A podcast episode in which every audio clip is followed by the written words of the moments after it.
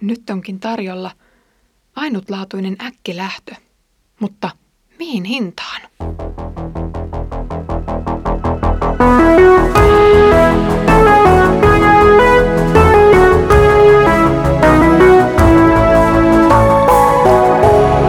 Kirjoitusten pauloissa.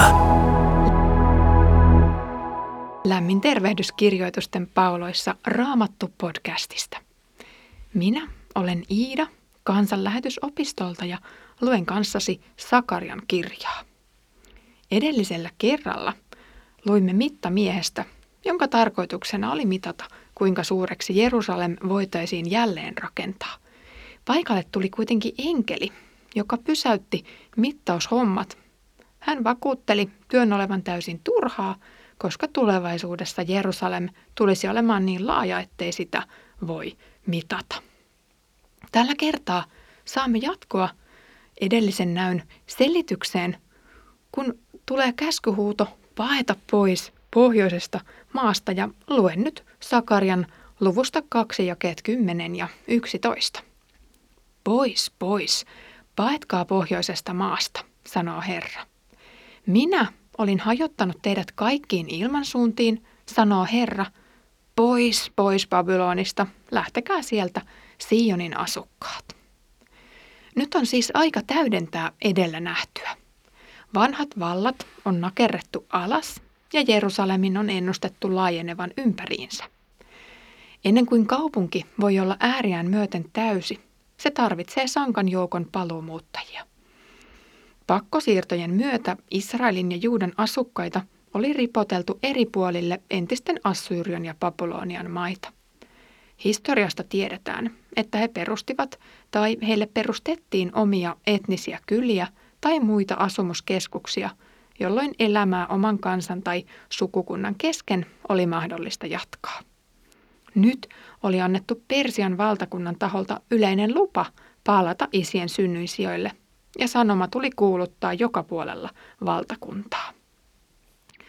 Tarkka kartanlukija saattaisi tässä kohtaa huomauttaa, että eihän Persia missään tapauksessa ole Jerusalemista pohjoiseen, vaan itse asiassa itään. Onko Jumalalta mennyt ilmansuunnat sekaisin vai onko raamattua tulkittu umpimähkään? Vai voitaisiko tämä epämääräisyys selittää muinaisten ihmisten epäselvillä käsityksillä maantieteestä? Villeimmät tulkinnat pohjoisesta maasta osuvat isänmaallisesti Suomeen – tai muihin Pohjoismaihin ja tähän teemaan tulemme palaamaan myöhemmissä jaksoissa vielä syvemmin. Tässä kohtaa todettakoon, että sekä tekstin sanelija että julistaja tietävät molemmat tasan tarkkaan, missä pohjoinen on ja miten Persia asemoituu Jerusalemiin. Puhe pohjoisesta selittyy sillä, että tie Persiaan kulki pohjoisen kautta – eikä puheet pohjoisesta näihin itäisin mahtimaihin viitattaessa ole ainutkertaista Sakarjalla. Myös muut profeetat käyttävät tätä ilmaisua. Se onkin vanhatestamentillinen ilmaus näille suurvalloille. Ne ovat pohjoisen uhka, pohjoisen pelottava valtias. Uhka ja vallottaja tulivat Israeliin ja Juudaankin nähden juuri pohjoisesta. Niin Assyria kuin Babylonia tömistivät puheelle maalle tuolta ilmansuunnasta ja diasporassa eläviä juutalaisia kutsuttiin nyt pakenemaan pakkosiirron paikkakunnilta. Tulkaa siis pois pohjoisesta, sillä tuho yllättää muuten teidät. Miksi oikeastaan puhutaan pakenemisesta, vaikka Kyyroksen antama lupalappu oli varsin rauhanomainen ilmaisu palomuutosta? Pako enteilee jotakin kamalaa ja vaarallista – Ilmestyskirja puhuu Babyloniasta samanlaisten uhkakuvien sävyttämänä. Siellä, kuten edeltävän sarvinään kohdalla nähdään, kuinka Herra tuhoaa Babylonian. Juudan asukkaille se oli ollut konkreettinen poliittinen, mutta myös hengellinen uhka. Kansa, joka oli tuhonnut temppelin, uhkasi koko Juudan väen uskoa Herraan. Babylonian jääminen olisi siis uhka paitsi etnisesti, myös hengellisesti. Juudan kohdalla nämä kaksi kulkevat käsi kädessä. Ovathan he Jumalan valittu heimo kaikkien maailman sukukuntien keskellä.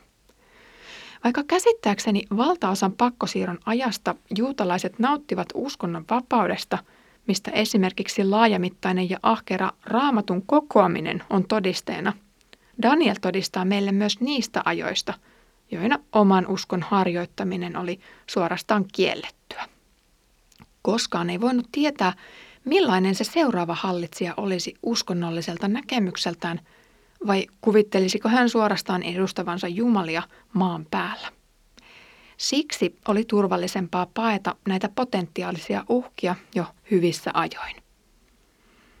Toinen varteenotettavampi uhkakuva oli se, johon valtaosa kymmenestä Israelin heimolaisesta oli päätynyt. Assyrialaisten politiikan mukaan heidät oli ripoteltu tehokkaammin eri puolille Assyrian valtakuntaa. Aviokumppania etsittäessä – vanhat hyvät käytännöt hakea vaimo naapurikylästä ei enää oikein toiminut, kun joka torpassa oli asukkaita eri kansoista. Niinpä israelilaiset pikkuhiljaa sulautuivat paitsi etnisesti, myös hengellisesti naapurikansojensa kanssa. Aikakautta voitaisiinkin kutsua jälkijuutalaiseksi ajaksi. Aikana, jolloin isien usko ei enää ollut nuorelle polvelle tuttua. Sitten isien Jumalankaan kutsu ei tuntunut löytävän kaikupohjaa, vaan keskityttiin uudenlaiseen synkretistiseen maailmankuvaan, jossa kukin perhe palvoi, ketä palvoi, puuttumatta toisten yksityisasioihin. Israelilainen yhtenäiskulttuuri oli menneiden sukupolvien muistoissa. Toki voitaisiin huomauttaa nyt siitä, että heidän uskonnollisuutensa oli lähtenyt sivuraiteille – jo valtakunnan repeytymisen aikaan, kun perustettiin palvontapaikat Daaniin ja Beetteliin. Myös juudalaisten 70 vuotta kestäneen pakkosiirron aikana oli varmasti asetuttu jo mukavasti asumaan uuteen kotimaahan. Oli menty naimisiin, saatu lapsia, ehkä lastenkin lapsia. Pellot, talot ja muu toimeentulo oli ihan mukiin menevää. Kaukana Juudeassa odottaisi rauniot ja mummojen ja pappojen kauniit muistelot entisistä kultaisista vuosikymmenistä. Kimmoketta lähdölle piti varmasti osalle kansasta hiukan herätellä. Jumala oli ohjannut historian kulkua siten, että hän oli ripotellut omansa vähän joka puolelle. Valtaosa oli valahtanut pakkosiirroissa Assyrian ja Babylonian maille. Jotkut olivat paineet näitä Egyptin turviin. Tulevaisuutta olisi ehkä ollut kaikissa näissä maankolkissa, mutta itsenäisyyttä sinne ei voitu luvata. Herran hyvä suunnitelma oli palauttaa kansa luvattuun maahan, ja tämä usko ja oppi oli sisäänkirjoitettu juutalaiseen sielun maisemaan. Siksi olisi nyt syytä iloiten rientää takaisin sinne, mihin kuuluttiin. Osa kansasta oli mitä ilmeisimmin lähtenyt kotimaahan, kun lupa ja valtuutus sinne oli annettu. Kyyros oli antanut eri pakkosiirrotyille kansoille nyt mahdollisuuden palata rakentamaan raunioituneet kaupunkinsa ja jäädä ainoastaan verovelvolliseksi Persialle. Kyseessä ei kuitenkaan ollut pakko tai edes suositus, vaan alistetuille kansoille suotiin jonkinmoinen valinnanvapaus. Jumala patisteleekin nyt näitä laiskoja lähtiöitä kiirehtimään sieltä pois, mihin hänen tuhoavat seppänsä oli jo lähetetty. Assyria ja Babylonia oli murrettu, ja samoin tulisi tapahtumaan kaikille näiden seuraajille. Ainoa pysyvä kuningaskunta perustetaan Jerusalemiin, ja siellä nämä Sionin asukkaat ovat kutsuttu sitä perustamaan. Nyt oli saavutettu se historian merkkipaalu – jolloin lupaukset alkavat tulla todeksi. Joten nyt lähtekää kiireesti, että pääsette varmasti niihin osallisiksi.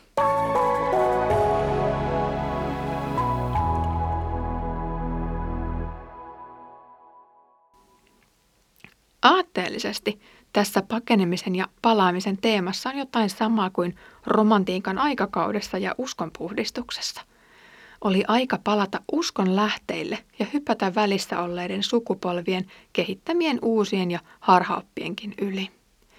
Joskus kirkkoon tai henkilökohtaiseen uskon elämään tarrautuu matkan varrella vähän turhia versoja mukaan, jolloin fokus häilyy. Jokaisen sukupolven pitäisinkin pysähtyä tämän Jumalan käskyhuudon äärelle. Tulkaa ja paetkaa Babyloniaa. Jokaisena aikana löytyy varmasti se uusi oman ajan Babylonia, joka nakertaa identiteettiä taivaanisen lapsena ja perillisenä. Kiitos sinulle, kun olit kuulolla tämänkertaisessa jaksossa. Ensi kerralla luemme sitten siitä, että millainen aarre Israel Jumalalle onkaan. Mutta siihen asti Herramme Jeesuksen Kristuksen armo, Isä Jumalan rakkaus ja Pyhän Hengen osallisuus olkoon meidän kaikkien kanssa.